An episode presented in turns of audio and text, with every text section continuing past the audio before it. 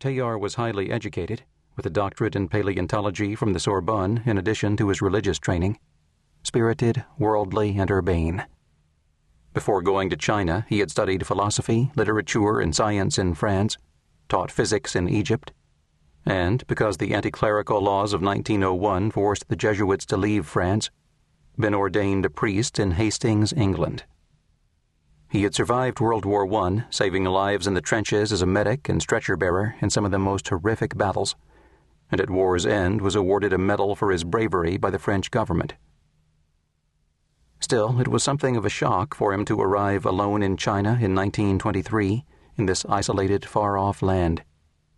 Only the coastal Chinese were accustomed to Western faces, and I wondered how Teilhard coped with the enormous cultural differences between China and the world he knew. I recalled one of the yellowing photographs of him I had seen, taken sometime in the late 1920s, showing him standing among a group of Chinese and Western colleagues, dapper in a neatly pressed khaki field jacket not the black Jesuit cassock, which he wore only occasionally in Asia. He looked content, confident, perhaps even relieved to be away from Europe and the controversy that surrounded him wherever he went on that continent. Finally, having inched our way out of Beijing, we found ourselves driving southwest on a two lane country highway. We passed wide cultivated fields and factories with billowing smokestacks. This was modern China the ancient and the new side by side without a wasted square inch. The driver pressed hard on the gas, pulling up directly behind the car in front of us until the driver changed lanes.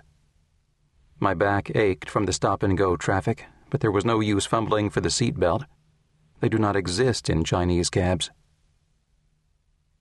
After an hour, we turned off the highway and onto a bumpy dirt road. This felt worlds away from the dazzling modernity of Beijing. As we passed increasingly rural villages, I saw fewer cars, and the people rode bicycles and wore simple clothing. At the road's end, the driver stopped, opened the door, and said, Zhoukou He lit a cigarette while waiting for me to come out. My translator back at the hotel had assured me the driver would wait for me here.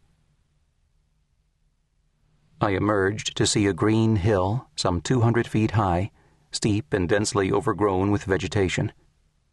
This was the legendary Dragon Bone Hill. It was named so for its abundant supply of fossilized animal remains, dragon bones to the rural Chinese. The hills here are made up of limestone and chalk, a geological formation especially favorable to the preservation of skeletons of prehistoric animals and remains of human ancestors. Nevertheless, local people still believe it to be a mystical spot where dragons come to die. Some of the more superstitious refuse to venture up the hill at night. By day, however, until the government banned the practice decades ago, people dug up the hill with shovels and pickaxes in search of bones to sell on the medicinal market. Dragons have long been a symbol of strength and vitality in Chinese culture, and their bones were said to hold great curative powers and were valuable commodities. Chinese apothecaries often paid substantial sums for these dragon bones, which were then ground into fine powders and sold as cures for a variety of ailments, from skin rashes to insomnia to impotence. Dragon Bone Hill is now an unassuming spot, and, I gathered, few tourists had ventured here in recent years. The fresh forest air, smelling of pine, was invigorating, and I took a deep breath and looked around. The hill I was facing was situated northwest of the village of Zhoukoudian, across the Zhoukou River from me, but it was so quiet and green here that it seemed miles from civilization. It was late afternoon, and I could see the sun slowly descending as I faced the hill. I shouldered my backpack and started from the parking area on a path leading straight up, surrounded by a forest of small trees and shrubs. It was eerily quiet. There was not a person in sight even my driver had disappeared.